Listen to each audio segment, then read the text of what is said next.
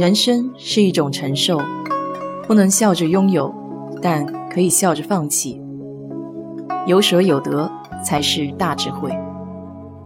我是 DJ 水色淡子，在这里给你分享美国的文化生活。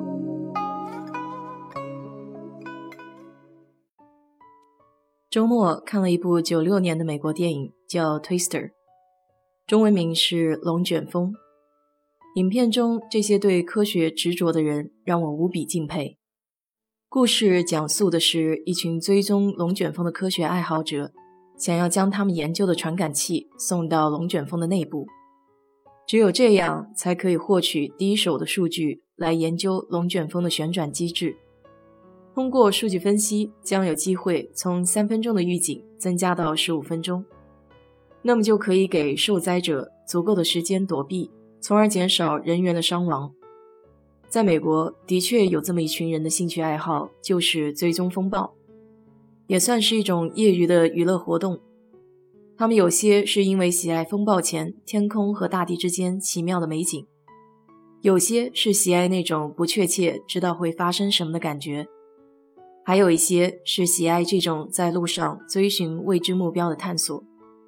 美国每年有多达八百股的龙卷风袭击，大部分都集中在中西部的大草原，因为地势平坦空旷，这里也常常被追风者称为龙卷风领地。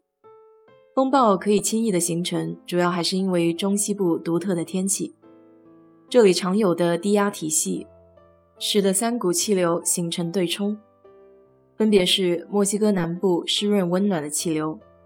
落基山脉冷而干的气流，以及西部沙漠温暖而干燥的气流，这些相冲突的气流非常容易产生快速旋转的大块气团。大团的上升气流通常会在闷热的午后形成，然后旋转，很快就形成独特的黑色猪嘴云。当猪嘴云接触到地面的时候，龙卷风就诞生了。它每小时的风速可达四百八十公里。但这样巨大的威力丝毫没能挡住追风者的步伐。美国最早的追风者可以追溯到上世纪五十年代，公认的先锋是 David Holly。他在一九五六年开始使用区域气象局和机场的数据，系统的追踪北达科他州的风暴。除了是追风者的先驱之外，他还是《风暴追踪》杂志的创始人。这些追风者常常得行驶数千公里，为的就是在比较短的时间内观察活跃的雷暴。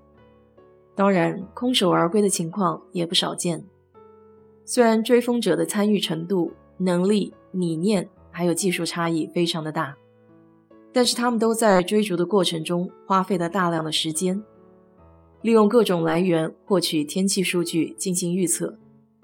大多数的追风者并不是气象学家，他们只是通过自学气象学以及积攒经验来深入了解对流风暴预报的复杂性。除了追逐的大量驾驶之外，追风还需要长时间的等待和不间断的行动，包括在阳光普照的天空下静坐数小时，评估数据，或在等待对流启动的时候访问地标。在风暴非活动期间，可能还会等待数天之久。当暴风雨来袭时，更是根本没有时间吃饭或是自救。追风其实具有一定的危险性，没有巨大的热爱作为驱动力，是很难坚持和理解这项活动的。在影片中也真切的可以看到，距离风暴比较近的时候会有大风大雨，通常能见度都会降低。再加上龙卷风会带起地面上所有的物体，并且在风暴前进的时候，这些物体会随着重力被扔回地表。如果不精通安全防范措施，很容易被误伤，甚至威胁生命。二零一三年五月三十一日，最大的龙卷风袭击了 Oklahoma 州的 El Leno。当时的工程师 Tim Summers，他的摄影师儿子 Paul。还有气象学家卡尔·杨在现场勘探的时候就出事了，原因是各种异常组合使得原本已经很大而且被雨水遮盖的龙卷风在不到一分钟的时间内膨胀到了四点二公里。在这个基础上，风暴还改变了速度和方向。正是这种不可预测和极大的变数，让很多追风者前仆后继地想要了解这其中的奥秘。不得不说，科技的发展极大地推动了风暴研究的进程。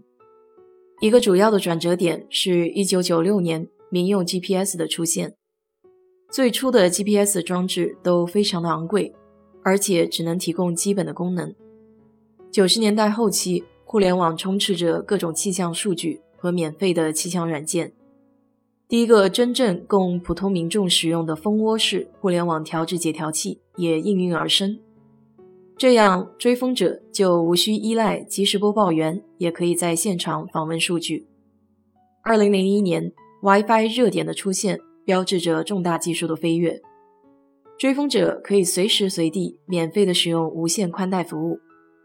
二零零二年，第一个将 GPS 定位和多普勒雷达相结合，基于 Windows 的软件包出现了，就是 Swift WX。它允许追风者无缝的准确定位自己相对于暴风雨的位置。在这之后，出现了越来越多高级和精准的风暴追踪器。这些技术大大提高了追风者的效率和安全性。不过，在这里我还是得提醒这些风暴爱好者们：追风有风险，参与需谨慎。好了，今天就给你聊到这里。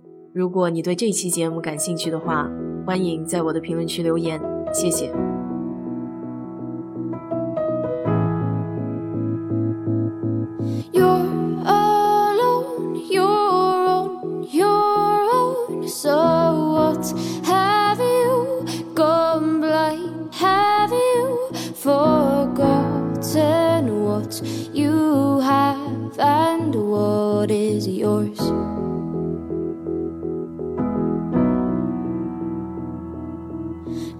glass half empty, glass half full. Well, the way, you won't be going thirsty. Count your blessings, not your flaws.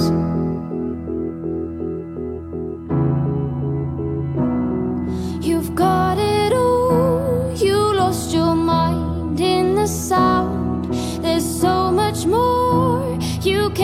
你可